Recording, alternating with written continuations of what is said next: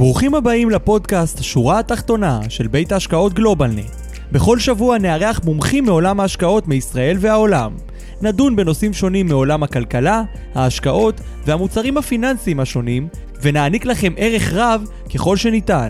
מוזמנים להקשיב לנו בכל אפליקציות ההסכתים, או לעלות ללייב השבועי שלנו.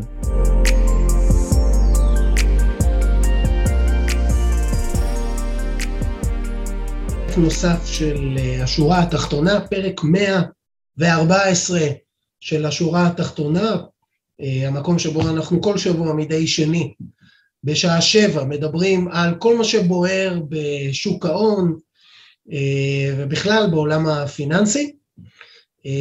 היום אנחנו נייחד את הפרק הזה מה שקורה סביבנו בשוק האשראי החוץ-בנקאי, אנחנו רואים לא מעט אה, כתבות בתחום הזה, חברות אה, ישראליות שמסתבכות אחת אחרי השנייה, וננסה שנייה קצת אה, לעצור, להבין קצת מה קורה, איך זה רלוונטי לכל אחד ואחד מאיתנו, ובכלל מהם ההזדמנויות, אם קיימות בשוק בהשקעה בתחום הזה, באשראי אה,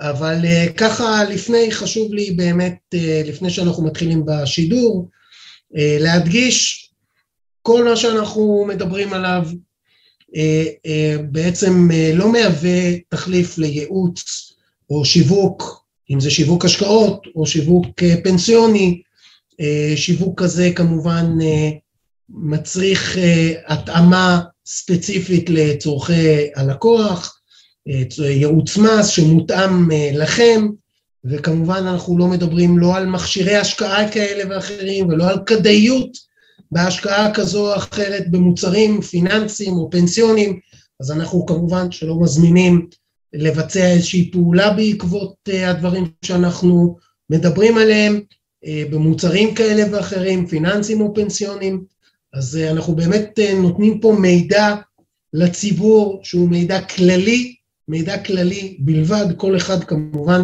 יכול לעשות עם המידע הזה ככל שעולה על רוחו ומה שמתאים אה, לכל אחד, וכאמור המידע הוא לידיעה בלבד, כל מי שרוצה כאמור להעמיק, מומלץ לפנות אלינו, נקבע פגישה, נעשה את הדברים בצורה ספציפית, נתאים את הדברים אליכם, לצרכים המיוחדים שלכם, של המשפחה, אה, ולכן אה, בלי אירוע כזה, בלי באמת התאמה לצורך, כל שימוש כזה במידע נעשה על דעתכם ועל אחריותכם כאמור בלבד. אז זה כך כפתיח, אני אשתף אתכם קצת במצגת ש... הכנתי במיוחד עבורכם, הנה אתם כבר איתי, רן, ערב מצוין, אה, חזרת מאיטליה, נהדר, אנחנו שמחים שאתה פה איתנו, ואיתנו פה עוד uh, הרבה מאוד uh, חברים טובים, עם עמי פולק, ופלג, ואריה, ואשר, דניאל, דוד, אסתר גרוניס, שלום, מה שלומך?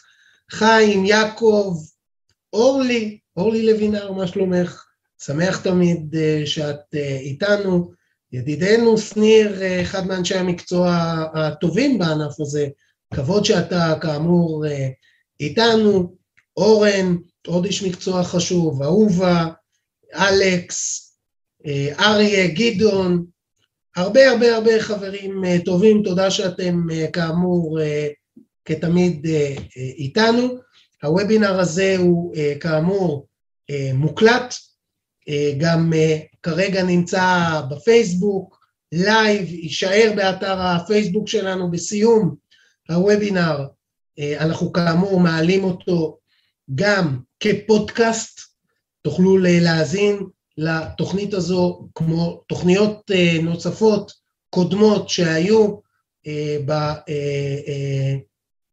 באפליקציות ההסכתים השונים, ואנחנו מעלים כאמור ליוטיוב, יש יוטיוב של גלובלנט, אז תיכנסו ליוטיוב, תרשמו אפילו באנגלית גלובלנט, ותגיעו לדף שלנו, שם תוכלו לראות את כל הסרטונים, את כל התוכניות, כאמור תוכנית 114.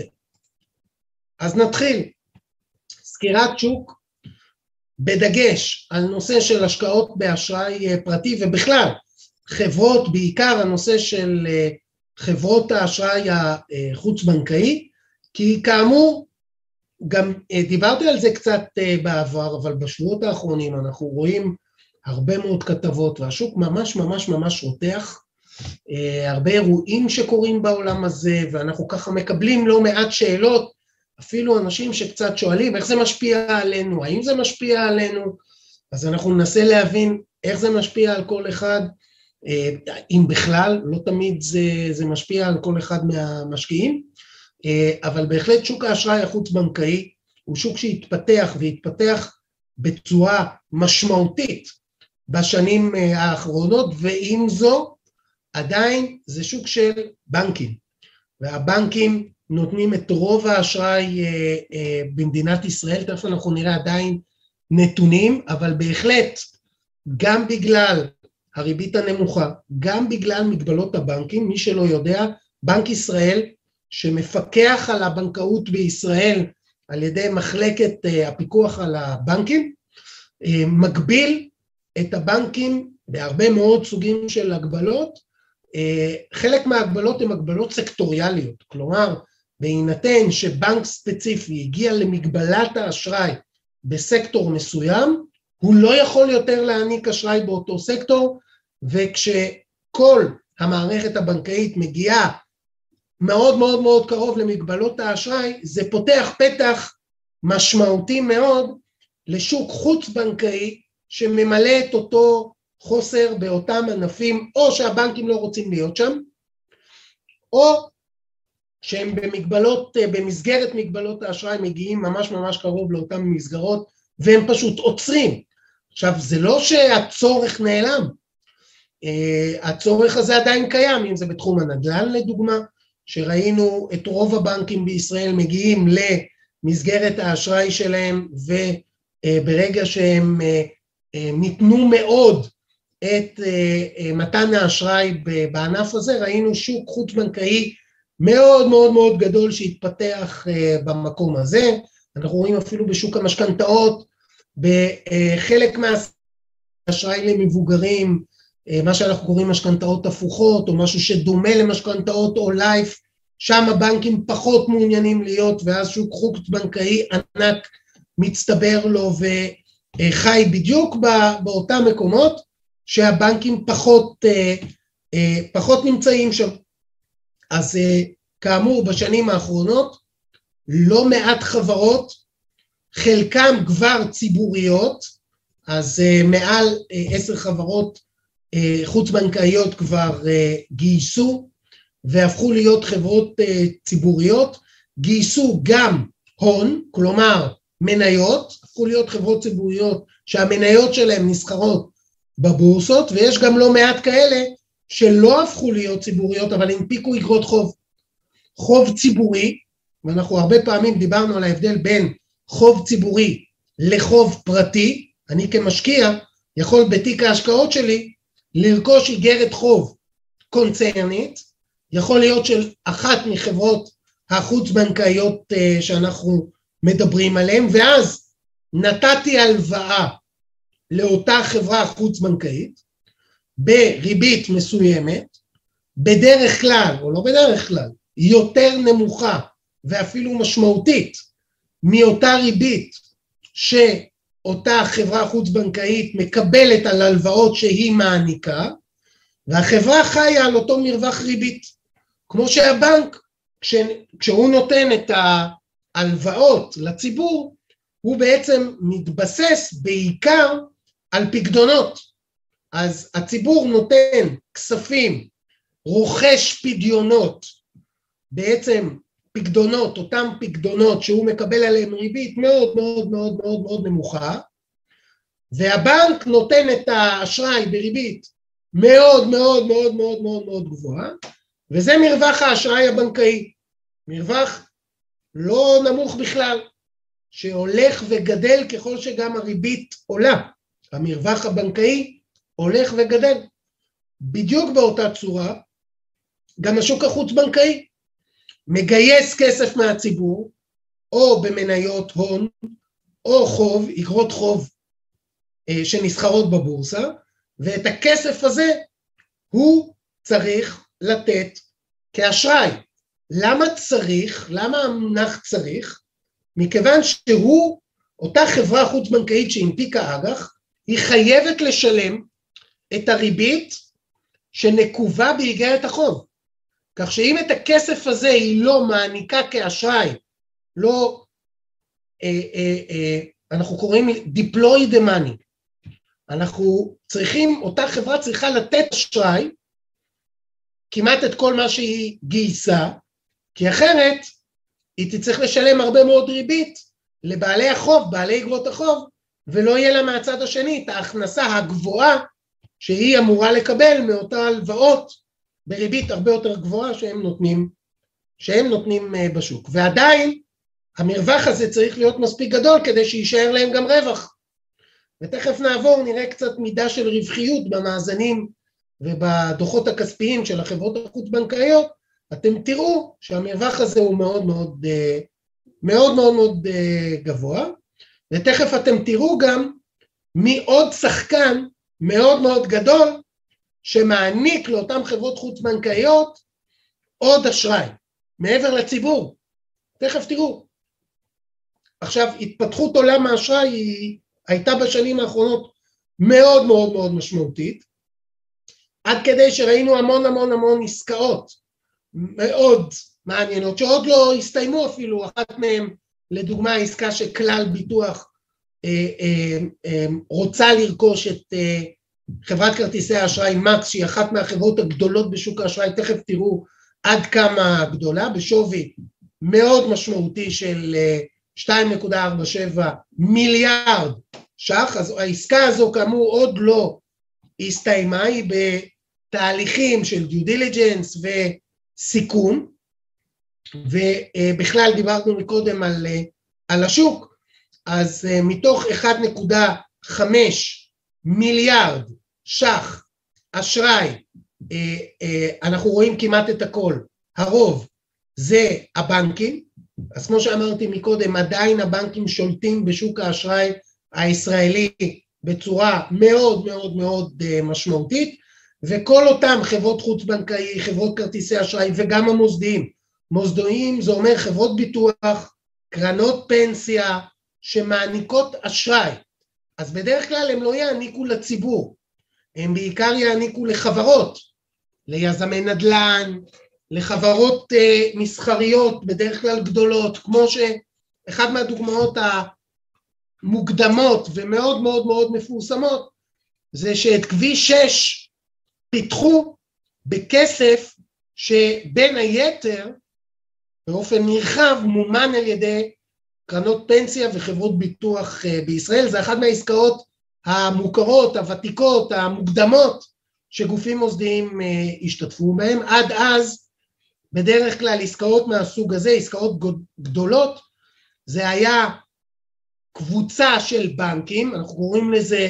קונצריום של בנקים, כמה בנקים שהשתתפו ביחד במתן אשראי לתשתיות, לפרויקטים אה, גדולים בישראל, ובשנים האחרונות הגופים המוסדיים נכנסו בסערה, ובאמת התחילו לתת המון המון המון אשראי לתשתיות, לגופים פרטיים, חברות, כי האשראי הציבורי, אגרות חוב, הפכו להיות יותר ויותר או פחות ופחות אטרקטיביים, אני מדבר על זה הרבה, אנחנו אה, ב-114 תוכניות, אני חושב שמתוכם לפחות 80 אחוז מהם דיברנו על הבעייתיות שקיימת בשוק האשראי הציבורי, תכף נראה למי שלא מכיר, לא ראה נתונים מתחילת שנה, מה קורה באותו שוק, אבל ככל שהמוסדיים הבינו שיש בעיה משמעותית באותו שוק ציבורי, הם התחילו לתת יותר ויותר הלוואות פרטיות, כך שסך שוק האשראי הפרטי מורכב עדיין בעיקר מבנקים, אבל כבר נתח שמתחיל לגדול ולהיות מאוד מאוד משמעותי, גופים מוסדיים, חברות כרטיסי אשראי, חברות אשראי חוץ בנקאי, חלקם היו מאוד מאוד מאוד בכותרות לאחרונה ונדבר גם, גם על הנושא הזה. ושוב כאמור את הוובינרים שלנו הרבה פעמים אנחנו מתאימים להרבה שאלות שאנחנו מקבלים ממשקיעים ומכאן גם ההתייחסות למה שקרה ב, בתקופה האחרונה בהקשר הזה. אז כשאנחנו מסתכלים על סוף 2021 כבר היו 23 חברות ציבוריות שבסך הכל העמידו כ-14 מיליארד ש"ח, שהן בעיקר מתמחות במתן אשראי למגזר העסקי ובעיקר לנדל"ן. לא רק, אבל בעיקר. תוסיפו לזה עוד כמאה חברות פרטיות שהן לא, פרטי זה אומר לא ציבורי, שהם בעלי רישיון, רישיון זה אומר רישיון מרשות שוק ההון, שהרישיון הזה מאפשר להם, יש כמה סוגים של רישיונות, אבל מאפשר להם להעניק אשראי לציבור, לציבור זה יכול להיות למגזר העסקי ו/או ללקוחות פרטיים, לכל אחד מאיתנו, וההיקף פה גם הוא אה, משמעותי מאוד, כ-25 מיליארד ש"ח, זה אותם 100 חברות אה, פרטיות, שימו לב, אה, לא מזמן, ב-2015 זה לא מזמן, זה היה רק 8 מיליארד, כך שאנחנו ראינו שינוי קיצוני משמעותי בשוק הזה, שהולך וגדל בצורה מאוד מאוד משמעותית, ותוסיפו לזה עוד כ-15 מיליארד ש"ח נוספים, שזה חברות כרטיסי אשראי. ראינו את מקודם עסקה מקס, אבל יש לנו את איסקארד, קל, וכמובן מקס, שהן מאוד מאוד מאוד אה, משמעותיות אה, בתחום הזה, הם בעיקר נותנים ללקוחות הפרטיים.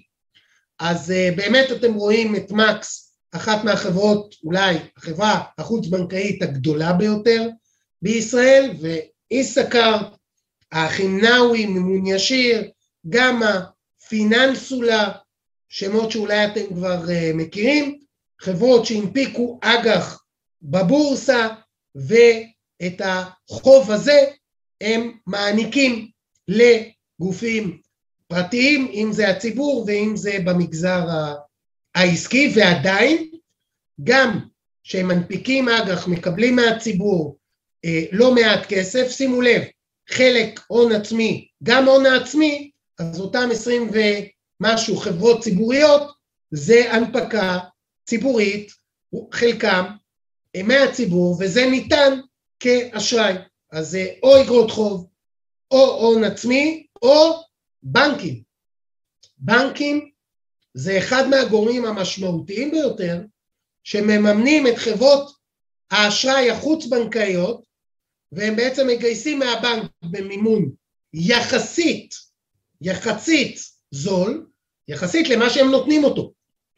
כי עדיין פה הם צריכים מרווח מאוד מאוד משמעותי כדי גם כאמור לשלם את כל ההוצאות שכרוכות במתן האשראי, צריך פה לעשות תהליך של חיתום, תהליך סיזיפי, משמעותי, יקר של חיתום, כדי להעניק אשראי לאותם אה, אה, ציבור שרוצה לקבל אשראי. אני רואה פה רן שואל שאלה, איזה ביטחונות יש לאותו אג"ח? צריך לומר שרוב האג"חים בשוק ההון ללא ביטחונות. אז מצד אחד הם מגייסים מאיתנו, מהציבור. דרך אגב, מאיתנו זה יכול להיות דרך קופות הגמל והפנסיה. זה לאו דווקא כל אחד מהצופים פה שקנה את איגרת החוב בתיק ההשקעות שלהם בבנק, זה יכול להיות שאתם מימנתם את אותם חברות חוץ-בנקאיות דרך קופות הגמל והפנסיה שלכם, כי שם קונים הרבה מאוד אג"ח, וחלקו אג"ח קונצרני, וחלקו הגדול גם במגזר הזה של אשראי חוץ-בנקאי. אז uh, כשאנחנו מדברים על גופים מוסדיים, זה אתם, זה כסף שלכם, שלי, שלכם, של כולנו. Uh, וזה מאוד מאוד חשוב להבין, כי בצורה הזו בהחלט כולנו חשופים לאותו סיכון שחלק מהחברות האלה אולי לוקחים כדי ליהנות ממרווח אשראי משמעותי שרן, אתה אומר ובצדק, שחלק משמעותי מהסיכון הוא עלינו וחלק משמעותי מהרווח הוא שלהם. זה אג"ח, חברים, זה הבעייתיות שיש באג"ח, מה גם שחלקו או רובו הוא בלי ביטחונות, כמעט בכלל. אז זה חלק מהבעיה של אגרות חוב בכלל, ואנחנו לקראת הסוף נדבר גם על שוק האשראי החוץ-בנקאי, שאנחנו יכולים להשקיע בו, שהוא לא דרך אגרות חוב, שהוא מה שנקרא פרטי, דרך קרנות השקעה. אני לא חייב להשתתף בהשקעה בשוק הזה דרך השקעה ציבורית, דרך השקעה ציבורית זה אומר איגרת חוב. אז אה, קודם כל בואו בוא נבין, אשראי חוץ בנקאי הוא לרוב אשראי בסיכון. כי אם הבנקים היו יכולים לתת את האשראי הם היו נותנים, ואם הם לא נותנים זה או שהם הגיעו למסגרות האשראי או שהם לא מעוניינים לקחת את הסיכון. ולכן בממוצע אשראי חוץ בנקאי הוא יותר מסוכן מתיק האשראי הבנקאי. ולכן גם בממוצע כשאנחנו מסתכלים על אחוז ההלוואות הלא משולמות, אז בחברות החוץ בנקאיות בממוצע הוא יהיה יותר גבוה מאחוז ההלוואות הלא משולמות כשמסתכלים על תיקי אשראי בנקאיים. אז אנחנו גם מסתכלים על אחוז ההלוואות הלא משולם וגם על אחוז המחיקות. אנחנו קוראים לזה default rate. אחוז המחיקות השנתי של בנקים במדינת ישראל הוא בממוצע בין 0.9 לאחוז וחצי. תכף תראו נתונים מהשנים האחרונות איפה אנחנו נמצאים, אבל ככה כממוצע. אחוז האשראי הלא משולם או החובות הלא מסופקים, הדיפולט רייט של גופים חוץ בנקאיים, הוא יכול גם להיות פי שתיים ולפעמים גם פי שלוש. כלומר הסיכון הוא בהחלט אשראי בסיכון. כך שאם אתם משתתפים באיגרת חוב כזו, אתם חייבים לשים לב שהפיצוי שאתם מקבלים על הסיכון הוא פיצוי הולם, שאחרת לא כדאי בהחלט לקחת אותו. אז uh, הרבה מאוד מהציבור פונה לאותן חברות רק באין ברירה, שהוא לא מקבל את האשראי הזה מהבנקים, ואז הוא פונה לאותם, לאותו מגזר uh, חוץ בנקאי, וזה נכון לא רק לציבור פרטי, אלא גם לחברות. זה נכון גם שבמגזרת החברות יש יותר צורך, כי הבנקים מעבר לאשראי גם נותנים מסגרות אשראי. עכשיו, כשגוף מסחרי, חברה, אה, מקבלת מסגרות אשראי מהבנק, זה מקשה עליהם גם לקבל הלוואות. ואז הרבה פעמים החברות מוצאות את עצמם בצורך אמיתי, משמעותי, להגיע לאותו שוק חוץ אה, בנקאי, ולאו דווקא כי החברה פועלת בתחום מסוכן, אלא כי אה, המסגרת הבנקאית באמת באמת לא יודעת לספק את כל צורכי האשראי של החברות במדינת ישראל, וזה לגיטימי, ובהחלט הרבה מאוד עסקים פונים לחברות אה, מהסוג הזה, לא חברות מפוקפקות, לא, לאו דווקא בהחלט אה, במקומות שהם אה, במקום בעייתי או במגזרים בעייתיים, יש מגזרים שלמים שבאופן אוטומטי פונים יותר לחברות חוץ בנקאיות ופחות לבנקים. לדוגמה, קבוצות רכישה והתחדשות עירונית, שבהחלט אה, לגיטימי. לא, אנחנו לא מדברים על עסקאות בסיכון מאוד מאוד, כן, יש סיכון, אבל מאוד מאוד מאוד מאוד מאוד גבוה בחלקם, ויש אה, חלק מהעסקים הם עסקים גדולים, לגיטימיים, משמעות, ולאו דווקא קטנים, מפוקפקים, בעלי סיכון אה, מאוד מאוד מאוד מאוד משמעותי, אבל בהחלט אפשר יהיה להגיע שבממוצע המסקנה היא שאשראי חוץ בנקאי מסוכן יותר מאשראי בנקאי, ולכן גם צריך להיות רווחי יותר. וצריך לשים לב שאם אנחנו משתתפים במקום הזה, אנחנו צריכים לראות שאנחנו רווחיים יותר. עכשיו, שימו לב, אנחנו רואים שהתשואה שחברות החוץ-בנקאיות מקבלות על התיק שלהם הוא באמת בממוצע הרבה יותר גבוה ממה שהבנקים אה, מקבלים. אז נכון שכמובן כל חברה לוקחת סיכון אחר, כל חברה מתנהלת ומתמחה לפעמים בסקטורים מסוימים שיש להם אולי יתרון חיתומי בהם, ידע אה, במקומות האלה, אה, אבל בהחלט בממוצע השוק הזה רווחי, וכמו שאמרנו, מסוכן יותר ורווחי יותר. אה, לא תמיד הרווחיות הזו מגולגלת אליכם כמשקיעים, וזה משהו שחשוב לדעת להפריד ולשאול ולוודא שאם אתם שם, קונים את האג"ח הציבורי או משתתפים בקרנות אשראי מהתחום הזה, אתם צריכים לראות שבאמת א', מה הסיכון, והאם באמת התשואה מתגלגלת אליכם, וזה מאוד מאוד אה, מאוד מאוד משמעותי.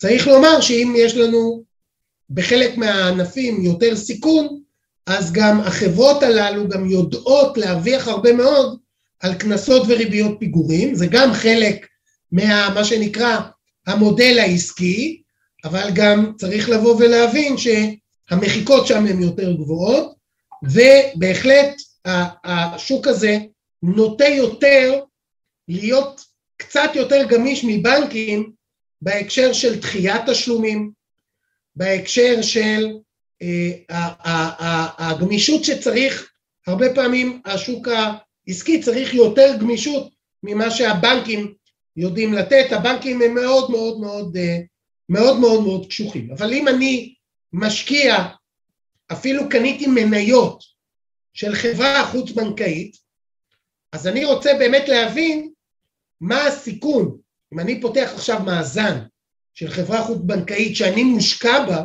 אני קניתי מניות בבורסה של חברה כזאת, אז אני באמת רוצה לראות את אותם נורות אזהרה, אני רוצה לראות במאזן כמה מהאשראי הקצר טווח פתאום מתגלגל לסעיף אחר במאזן שנקרא אשראי ארוך טווח או לקוחות, כל מיני אה, אזורים שמצד אחד אני לא רואה את זה בהלוואות הלא משולמות, כלומר אולי אני לא אראה גידול באשראי הלא משולם, אבל פתאום אני רואה גידול משמעותי במאזן באשראי ארוך טווח או בסעיף לקוחות. אז כשאנחנו מסתכלים על נורות אזהרה כמשקיעים, משקיעי הון בחברות ציבוריות, אני באמת רוצה להסתכל על מאזן ולראות את אותם סעיפים מאזניים מעבר לרווח הפסד ומעבר לאותם אה, סעיפים של אשראי לא מסופק, שזה המקומות המאוד מאוד מיידיים שמשקיעים הולכים ומסתכלים, אני רוצה לראות גם מה שנקרא מעבר, כדי לראות עד כמה החברה החוץ-בנקאית הזו יציבה, ועד כמה התמחור של המניה בשוק הולם את רמת הסיכון של האשראי שהיא מעניקה לאותן אה, חברות.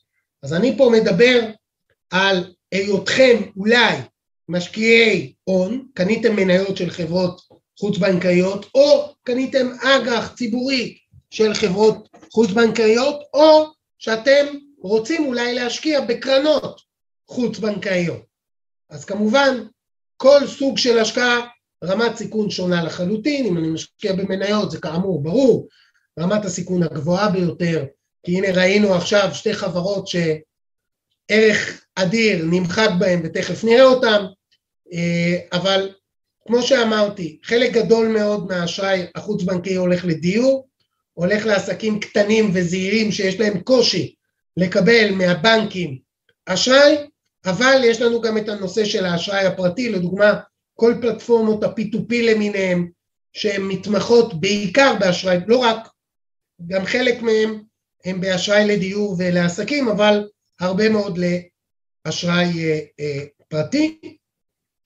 אה, אז כאמור הקורונה קודם כל פגעה בגופים החוץ-בנקאיים כי הם לא יכלו לתת אה, הלוואות. אז ראינו צמצום מאוד מאוד משמעותי במהלך משבר הקורונה של פעילות אותם גופים, אבל ביציאה, בתחילת היציאה מהקורונה, אם אתם זוכרים, היו לא מעט חברות שעד שהם קיבלו את התמיכה הממשלתית היו צריכים הרבה מאוד אשראי ולא תמיד הבנקים ידעו לתת אותו או ידעו לתת אותו מהר ואז התעשייה הזו של האשראי הפרטי, אה, אותן חברות במהלך 21 ו-22 צמחו בקצב מאוד מאוד מאוד מאוד מהיר, שזה גם נקודת אזהרה, וגם צריך אה, כאמור אה, להיות מאוד מאוד זהירים במקום הזה, אבל בהחלט התעשייה הזו ידעה בשנה האחרונה לגדול, ובקצב מאוד מאוד מאוד מאוד מהיר, מאוד מאוד מהיר. אז זה קצת לגבי זה.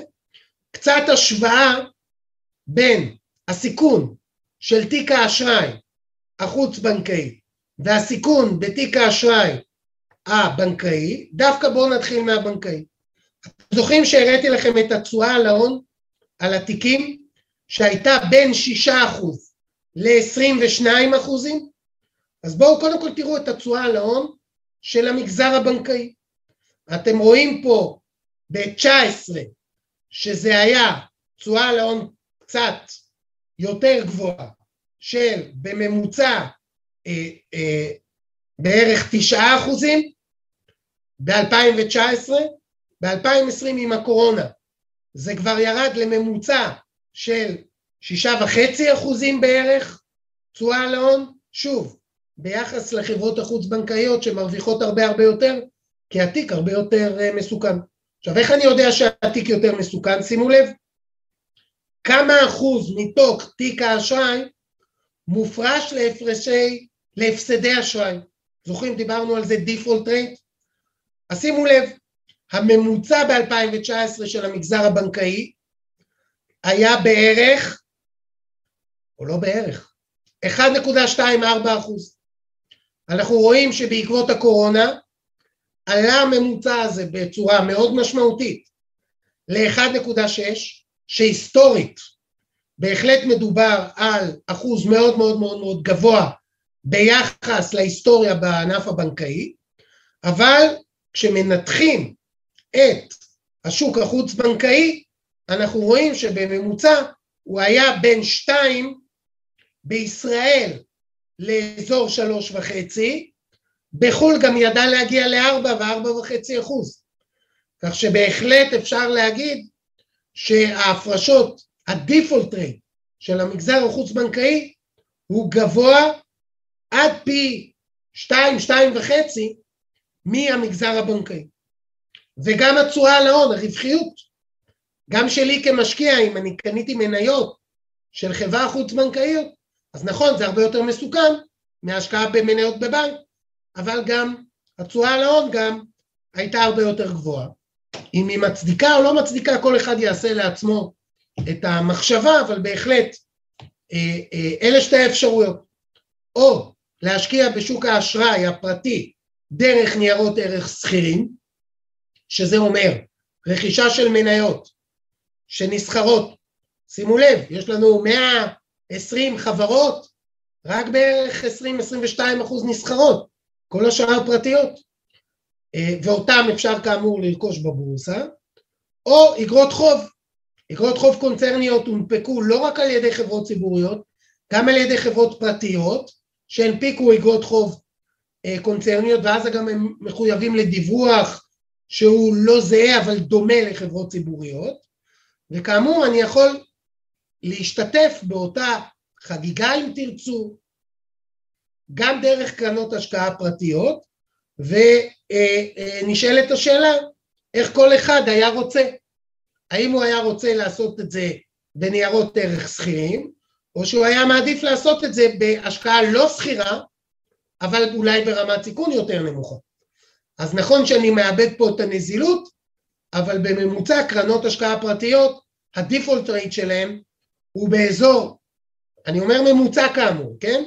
באזור אחוז וחצי, כך שבזמנים טובים זה אולי באזור האחוז, בזמנים יותר מאתגנים, כמו הזמן שאנחנו נמצאים פה היום, זה גם יכול להגיע ל-1.8 ו-2, אבל הרבה הרבה יותר נמוך מה, אה, ממגזר לדוגמה של P2P שמגיע ל-3, 3.5 וכן הלאה, קרנות השקעה פרטיות בממוצע רמת סיכון קצת יותר נמוכה שוב, תלוי מה הם עושים, אני מדבר על ממוצע קצת יותר נמוכה מהעולם השכיר או עולם ה-P2P.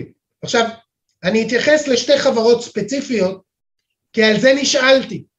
אז זה היה בהחלט בכותרות חברה שנקראת יונט קרדיט, היא הייתה מאוד בכותרות גם כנראה כי היושב ראש שלה היה אה, משה כחלון, אז אה, אתם יודעים, העיתונות מאוד מאוד מאוד אוהבת את ה...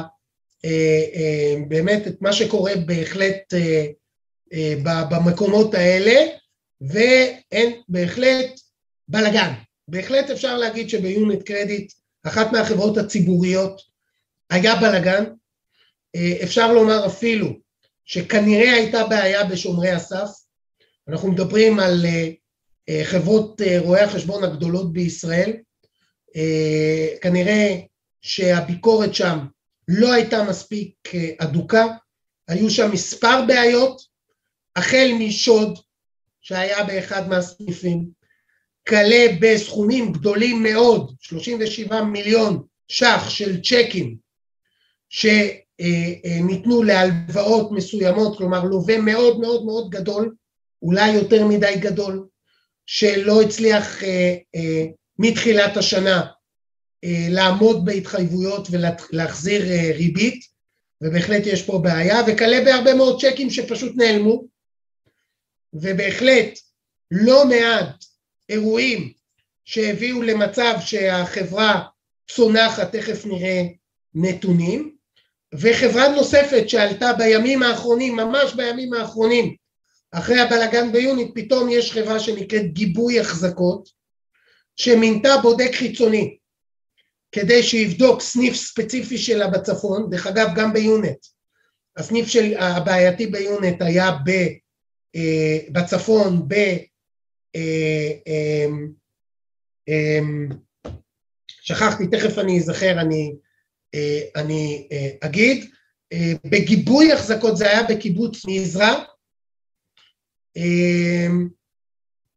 נצרת. ביונט זה היה בנצרת, אבל לא רק, כן? זה היה הסניף שנשדד, אבל האמת היא שגם ההלוואה הגדולה מאוד הייתה גם, גם שם, וזה היה סניף מאוד מאוד, מאוד בעייתי. אז יונט חברה ציבורית שגם הנפיקה אג"ח, לעומת גיבוי שהיא, אה, רוב הכסף שלה הגיע דרך הבנקים, זה רוב הכסף של אה, גיבוי, והבנקים בהחלט אה, סגרו את הברז, ובהחלט יש שם לא מעט בעיה. שתיהן חברות ציבוריות, שתיהן צללו, המניה שלהם צללה ביותר מ-50 אחוז, ובהחלט עלו בשבועות האחרונים הרבה מאוד תהיות לגבי שומרי הסף. שומרי הסף בתחום הזה הם שתיים. אחד, זה רשות שוק ההון. רשות שוק ההון היא זו שמעניקה רישיונות. ובנגזרת הרישיונות, הגופים המפוקחים צריכים לעמוד בדיווחים בפיקוח כזה או אחר, מצד שני רשות ניירות ערך אמורה להגן על המשקיעים. המשקיעים, אותם משקיעים שרכשו מניה של החברה הציבורית, אם זה יוניט קרדיט ואם זה גיבוי, או אגרות חוב שנרכשו על ידי משקיעים, על ידי גופים מוסדיים. בבורסה, רשות ניירות ערך צריכה לוודא שאותן חברות פועלות בצורה שקופה, מדווחות על בעיות בזמן, אם קיימות, בזמן uh, סביר, שהפיקוח והקציני הציות של החברות האלה פועלות בצורה תקינה, יכול להיות שזה לא היה באמת המצב, שניהול הסיכונים שאמור להיות בחברות האלה הוא ניהול סיכונים מתאים, כמו שיש בבנקים, ניהול סיכונים מאוד מאוד מאוד אה, רחב על מתן אה, האשראי, כולנו כל הזמן מתלוננים על כמה קשה לנו לקחת את אשראי וכמה גבוה, גבוהה הריבית שאנחנו משלמים בבנקים וכן הלאה וכן הלאה, אז אה, בהחלט בבנקים בישראל שנחשבים מאוד שמרניים, צריך לומר. אנחנו חווים את זה כצרכנים, אבל כמשקיעים אה, בהחלט הבנקים נחשבים מאוד מאוד מאוד מאוד אה, שמרניים. פה אולי שתי אה, הגורמים המפקחים, אם זה רשות ניירות ערך ואם זה רשות שוק ההון, היו צריכים להיות אדוקים יותר על החברות, ובהחלט אנחנו כבר שמענו שרשות ניירות ערך היא ככה מדברת ומצהירה שהיא תעשה ותמשיך לעשות פיקוח הדוק על החברות ותיכנס יותר, אבל זה היא גם הייתה צריכה לעשות לפני, ואולי קצת מישהו נרדם אה, בשמירה, לא יודע, אנחנו כמובן נצטרך אה, לחכות ולראות אה,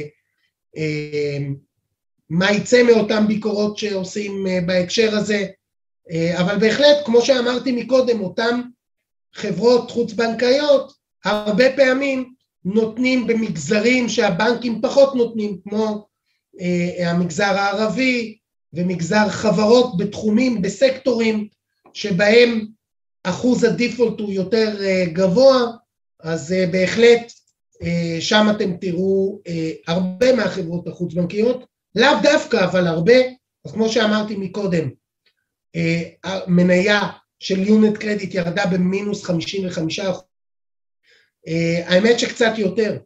מתחילת הזה לדעתי הם ירדו ב-80 אחוז. אה, וגיבוי החזקות בשבועות האחרונים, בימים האחרונים ירדו ב-51 אחוזים. שווי החברה של יונט כבר הצטמצם מכמה מאות מיליונים ל-19.7 מיליון בלבד, ואותו דבר גיבוי החזקות, כמה, מעל 100 מיליון ירד ל-44 מיליון, בהחלט אה, מחיקה מאוד מאוד משמעותית. זה לא מכתים את כל שוק האשראי החוץ-בנקאי, אבל זה כן בהחלט די מייצג את אה, אותה אמירה שאמרתי מקודם, אה, וזה לא הוובינר הראשון שאני עושה על שוק האשראי הפרטי, וגם אמרתי את זה בוובינר הקודם, שבאופן ממוצע רמת הסיכון של תיקי האשראי בעולם החוץ-בנקאי בממוצע הוא יותר גבוה מהתיקים של הבנקים. גם תיקי האשראי של קרנות ההשקעה בממוצע יותר מסוכן מהבנקים, מתיק אה, האשראי של הבנקים, אבל לא רחוק כמו אה, חברות האשראי החוץ, החוץ בנקאיות. כאמור, בטעמה אנחנו רואים גם את התשואה באגרות החוב עלתה בצורה משמעותית, הצעה של אגרות החוב השכירות, אז אה, לדוגמה, בגיבוי היא עלתה ל-15.8 אחוז, זה כבר מאוד מאוד קרוב אה, לאג"ח זבל, למרות שעדיין אנחנו רואים פה אג"ח מדורג, BBB פלוס זה כבר מדורג, ויכול להיות שגם הדירוג הזה ייפגע, אז אה, נמשיך לעקוב בהקשר הזה. ועדיין צריך לומר שהשוק הזה גדל לכדי ממדים שהם כל כך משמעותיים, שהוא שוק שהוא פה להישאר. ההיקף האשראי הוא מאוד מאוד משמעותי, הוא מאוד נצרך, כי יש סקטורים שלמים שהבנקאות אה, לא שם, ולכן הוא גם מאוד מאוד מאוד מאוד חשוב, אבל שוב, צריך לזכור אה, את רמות הסיכון, הבנקים שהיו, כפי שראיתם מקודם, המממן הכי גדול של החברות האלה, בולמים מתן האשראי וסוגרים את הפרזים, אז כאמור, יהיה קצת אה, יותר קשה גם לתת אשראי. הקרנות ההשקעה הפרטיות גם הן מתחלקות לשתיים, כפי שאמרתי, עולם ה-P2P, שהדיפולט רייט הוא בממוצע באזור שלוש, שלוש וחצי. אני מדבר בעולם, בלי לדבר על חברה כזו או אחרת, אה, אבל יש שם טיפ-טיפה יותר נזילות מקרנות השקעה פרטיות, שבדרך כלל אה, אה, טווח ההשקעה שלהם הוא קצת יותר ארוך, בין שלוש לחמש שנים ויותר, ולכן למי שיש סבלנות, תמיד יוכל להשקיע בהשקעה יותר יעילה. בכלל, אני שמעתי לאחרונה אמירה שאני רואה אותה כמאוד מאוד חשובה, ששוק ההון ואני ארחיב, שוק ההשקעות, גם הפרטי, גם הציבורי, הוא שוק שבו בעלי, אה, המשקיעים החסרי סבלנות מעבירים את כספם למשקיעים בעלי הסבלנות. וזה חוזר על עצמו עשרות בשנים. וזה נכון גם לציבורי וגם לפרטי. למשקיעים בעלי סבלנות תמיד יש את הפוטנציאל להרוויח יותר גם בשכיר, בציבורי וגם בשכיר. וכאלה שיש להם יותר סבלנות להשקיע יותר או לגוון את ההשקעות שלהם, לא רק בשכיר, אלא גם בשכיר וגם בלא שכיר, לאותם בעלי סבלנות להשקיע בלא שכיר, יוכלו להשיג השקעות יותר יעילות מהעולם השכיר, כאלה שנותנות הכנסה יציבה קבועה לאורך זמן בלי התנודתיות שאנחנו רואים כרגע בעולם השכיר. זה לא אומר שאני עוזב את העולם השכיר, לא. זה רק אומר שתיק ההשקעות שלנו צריך להיראות אחר, מגוון יותר, מפוזר יותר, יעיל יותר, אם תרצו. אז זה מאוד מאוד מאוד אה, מהותי בעולם הזה, אבל כשאנחנו הולכים ומשקיעים בהשקעות לא שכירות, חשוב מאוד לשים לב לא רק לרעיון העסקי ולאיכות הנכסים, מה זה איכות הנכסים? P2P זה איכות מסוג אחד, כלומר אני נותן לאנשים אשראי, אז האיכות של הנכס נמדדת בביטחונות. אבל זה לא רק הביטחונות, זה בעיקר המנהל, אותו מנהל שיודע לעשות חיתום לביטחונות, שיודע לרשום נכון את הביטחונות. כבר היה לנו בעולם ה-P2P כל מיני אירועים שידעו לעשות חיתום בסדר, אבל לא רשמו את הביטחונות כראוי, והקרן כקרן הפסידה עשרות מיליונים כי לא רשמו את הביטחונות בצורה נכונה. אז המנהל הוא הדבר החשוב ביותר, וזה מה שמבדיל בין דרג מוסדי ללא דרג מוסדי. ובדרך כלל P2P הוא לא דרג מוסדי. ואתם לא תראו הרבה משקיעים מוסדיים משקיעים בעולם הזה, ואם הם משקיעים, אז בעצם הם באים לפלטפורמות של ה-P2P והם אומרים להם, אתה תבנה לי תיק נפרד ממה שאתה בונה לציבור, הרי הציבור יכול לתת לפלטפורמות ה-P2P כסף, והכסף הזה הולך לאשראי, לפרטיים, לעסקים. כשבא גוף מוסדי הוא אומר לא, לא, לא, אני לא משתתף בתיקים האלה. אתה תבנה לי תיק על פי הקריטריונים שאני אגיד לך. קריטריונים שונים ממה שאתה אה, אה, מפעיל בחיתום בתיק הכללי לאותם אנשים שמשקיעים בפלטפורמת ה-P2P. מצד שני, זה ליותר חסרי הסבלנות, כי זה יותר נזיל. הפלטפורמת P2P היא לא נזילה, אבל קצת יותר מהירה, היא לא נזילה, אבל יותר מהירה מקרנות השקעה ששם צריך יותר סבלנות. שוב, גם זה וגם זה נכס לא שכיר, אבל בקרנות השקעה צריך יותר סבלנות. ולכן, כפי שאמרתי מקודם, לבעלי הסבלנות תמיד תהיה את האפשרות להשקיע באיכות יותר גבוהה, מה שנקרא דרג מוסדי, איכות הניהול יותר גבוהה, פיקוח והבקרה יותר גבוה, פיזור יותר גבוה, ואז אני בהחלט אה, אה, אה, גם בעולם הזה יודע לייצר לעצמי עלות מול תועלת יותר אה, גבוהה. אז דיברתי על P2P בעולם, אחוז ה-default rate, אמרתי מקודם, הוא ממוצע של שלושה וחצי אחוזים, אפילו בסאב פריים עלה לשבעה וחצי אחוזים, בתקופות צמיחה, תקופות טובות, זה באזור שני אחוזים, אז אם הייתם, השקעתם בפלטפורמה של P2P והיא הציגה לכם שני אחוז או שניים וחצי אחוזים, זה בזמנים טובים. אבל בזמנים הפחות טובים אתם תראו את זה עולה לשלושה וחצי, ארבעה, ארבעה וחצי אחוזים, כך שהממוצע הוא שלושה וחצי אחוזים. שוב, פלטפורמה לא שכירה, אבל אפשר לקבל את הכסף בחודשים בודדים. בעוד שבקרנות זה טווח ההשקעה הוא לשלוש או חמש שנים. עכשיו, זה לא אומר שמקבלים הרבה, זה דוגמה לאחת מפלטפורמות ה-P2P, שימו לב, בין 4 אחוז ל-5 אחוז, 5 וחצי, סליחה, אגרסיבי זה 5 וחצי, אגרסיבי, זה רמת הסיכון הגבוהה ביותר. זה מאתר של אחת מחברות ה-P2P בישראל, לא משנה שמה. אז זה ככה בשביל להבין, אה, זה בעיקר ללקוחות פרטיים, אבל לא רק. אז דיברתי, סוג הלווה חשוב, אם הוא פרטי או עסקי. איך עושים את החיתום, תהליך החיתום הוא חשוב. כשאנחנו עושים due diligence על קרן אשראי, אנחנו בודקים את כל הדבר הזה.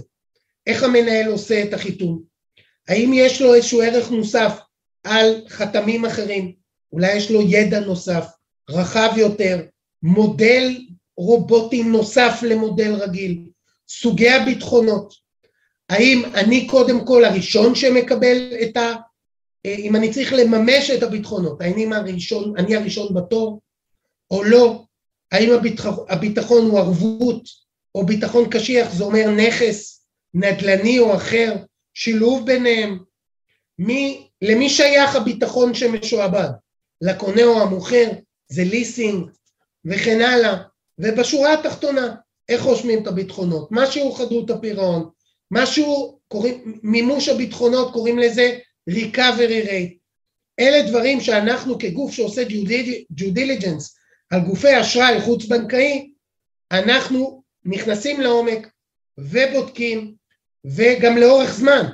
אנחנו רוצים לראות שמעבר למנהל שהוא יותר איכותי, מנוסה, אה, אה, ואנחנו בודקים את זה לעומק, גם הסטרקצ'ר, אותו אותה קרן שאני קונה, יש לה רואה חשבון מה top five, יש לה אדמיניסטרטור, יש בה רגולציה שמגינה על המשקיעים, יש פה אה, ספקי שירות חיצוניים שתפקידם להגן על המשקיעים ומי הם, כמה מנוסים הם, מה הסיכון שלהם עצמם, את כל זה אנחנו בודקים. עכשיו, כפי שראיתם, כפי שאמרתי תמיד, ואני לא אדבר באופן ספציפי, אנחנו מדברים באופן כללי, יש קרנות אשראי בסיכון נמוך. איך אני יודע שהסיכון נמוך? שימו לב, אתם רואים תשואה יחסית יציבה לאורך זמן. מה זה יציבה? מאוד דומה. אתם רואים שאין פה תשואה שלילית חודש אחד? ביחס לאג"ח, שזה בערך שליש מהתשואה בקרן אשראי בסיכון נמוך מול אג"ח ממשלתי, בטח היום שבאג"ח הממשלתי יש לנו מינוס של אחוזים שלמים, תכף אם יהיה לנו זמן נגיע גם לזה, אין לנו הרבה זמן.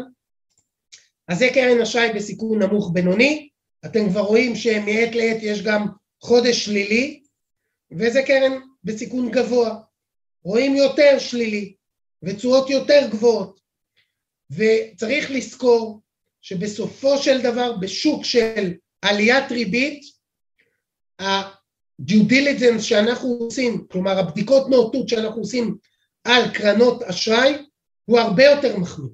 אנחנו מעדיפים תיקים חדשים, אנחנו מעדיפים הלוואות לזמן יותר קצר, זה אומר שאם יש קרן שנותנת אשראי לשלוש, ארבע, חמש שנים, אנחנו פחות נהיה שם. אם זה קרן, אשראי, שתיק מאוד מאוד גדול, יכול להיות שיהיו שם הפסדים, אנחנו נעדיף תיקים חדשים. כלומר, כשהריבית עולה, אנחנו כבית השקעות משנים מאוד את הצורה שבה אנחנו עושים את הבדיקה על קרנות ההשקעה, ויוצא שאנחנו מפסיקים לעבוד עם גופים מסוימים בתקופות כאלה, ומעדיפים גופים אחרים, כי ההלוואות הן לזמן יותר קצר, כי הם מרוויחים יותר מעליית הריבית, התיק אולי בריבית משתנה ולא בריבית קבועה, הרבה מאוד פרמטרים שאנחנו כל הזמן בודקים. לנו יש כל חודש פגישה עם מנהלי הקרנות ואנחנו שואלים, מה היה חודש קודם? מה אתם מתכוונים לעשות חודש הבא? איך שאתם משנים את הצורה שבה אתם עובדים ביחס לעליית ריבית או אינפלציה או אירועים כאלה וקורים אה, אחרים שקורים במגזרים או, או, או ענפים שונים, אה, בעיקר באשראי לעסקים. האם זה הלוואות באשרות, בערבות מדינה הקרן נותנת, ואז המדינה מגבה חלק מהאשראי? המון המון דברים שאנחנו בודקים, כי בעליית ריבית, חבר'ה, יהיו קרנות אשראי שיפסידו כסף. ואם אתם נמצאים שם, שימו לב, מאוד מאוד מאוד חשוב לראות איפה אתם, אתם נמצאים. גם בישראל היינו עליית ריבית של חצי אחוז בחודש הזה, לפני כמה ימים ראינו עליית ריבית, שבוע שעבר, עליית ריבית בישראל, וזה ממשיך. אנחנו כבר רואים שבארצות הברית, כל שבוע שעובר, רואים שינוי בצפי לעליית ריבית. לפני חודש חשבו שהריבית תעלה ל-2.8, לפני שבועיים זה היה כבר 3.2, ועכשיו כבר רואים 3.8 ב-2023. כלומר, השינוי בעליית הריבית הוא מאוד מאוד משמעותי, אבל לא רק זה. עכשיו כשמסתכלים שנתיים קדימה, כבר מתחילים לראות ירידה בריבית. למה? כי כשמעלים ריבית בצורה מאוד מאוד מאוד משמעותית, בהחלט הסיכוי למיתון עולה באופן משמעותי, ואני אעז ואגיד שלדעתי הסיכוי שלא יהיה מיתון הוא מאוד מאוד נמוך. הסיכוי שיהיה מיתון הוא מאוד מאוד מאוד גבוה וזה תלוי איפה. אני בעיקר מדבר על ארצות הברית, אני בעיקר מדבר על אירופה, שימו לב מה קורה בגרמניה, מצבה לא טוב, והיא הקטר של אירופה. אלה מקומות שאנחנו אה, נזהרים יותר, דווקא באנגליה יותר נוח לנו, אפילו בישראל יותר נוח לנו, ישראל כלכלה חזקה, ועדיין אנחנו מאוד מאוד מאוד זהירים. במקום הזה, הנה אתם רואים פה את הגרף, איפשהו ב-2023 השוק מתחיל לצפות לירידת ריבית. מה זה אומר? זה אומר שהשוק מתחיל לצפות האטה. אני אפילו שוב אה, אה, אעז ואומר מיתון. ולכן כשאנחנו משקיעים באשראי חוץ בנקאי או פרטי או ציבורי, לדבר הזה, לגרף הזה, יש, זה הדבר הכי חשוב בהשקעה. לא סתם, אני, אני קצת אה, דלג, לא סתם ראינו באשראי הציבורי, מה שאנחנו קוראים, באגרות החוב, ראינו הפסדים מאוד מאוד מאוד מאוד משמעותיים בגלל אותו צפי לעלייה מאוד משמעותית של הריבית. שימו לב, אג"ח ממשלתי בפולין, בהונגריה, באוסטרליה, באיטליה, בפורטוגל, בספרד, בקנדה, באנגליה, בארצות הברית, בגרמניה, בכל העולם, בין מינוס עשר למינוס עשרים, שכולנו הפסדנו בתיקי הגמל, הפנסיה, בתיקים בבנק, בקרנות הנאמנות, כולנו משקיעים באג"ח. לא סתם כל הגופים הגדולים בעולם מקטינים את החשיפה באג"ח, מגדילים את החשיפה בלא שכיר, שוב, לא מחסלים את כל ההשקעה באג"ח, אבל מקטינים בצורה מאוד מאוד מאוד מאוד משמעותית. אז אנחנו רואים את UBS, אנחנו רואים את JP מורגן, אנחנו רואים את כל כל מנהלי ההשקעות הגדולים בעולם מגדילים את החלק הלא שכיר על חשבון אגרות חוב וזה ימשיך ללוות אותנו בשנים הקרובות וזה עכשיו די ברור שכשאנחנו בונים פורטפוליו זה לא רק 70 אחוז אג"ח, 30 אחוז מניות, 60 אחוז אג"ח, 40 אחוז מניות, זה לא זה. זה כבר מורכב יותר, זה מפוזר יותר, שימו לב, הפיזור הוא מאוד מאוד מאוד מאוד חשוב, ו, ואני ממליץ לכולכם לקחת את הדברים בצורה מאוד רצינית, לפזר יותר, אה, אה, בצורה יותר משמעותית, כי הסיכון עלה, ולכן הפיזור הוא יותר ויותר חשוב.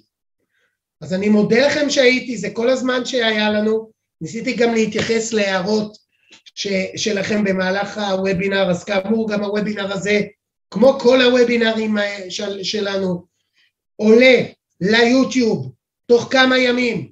תיכנסו ליוטיוב, תרשמו גלובלנט בעברית או באנגלית וכנסו לסרטונים, תראו את כל הסרטונים שלנו, גם את הסרטון הזה.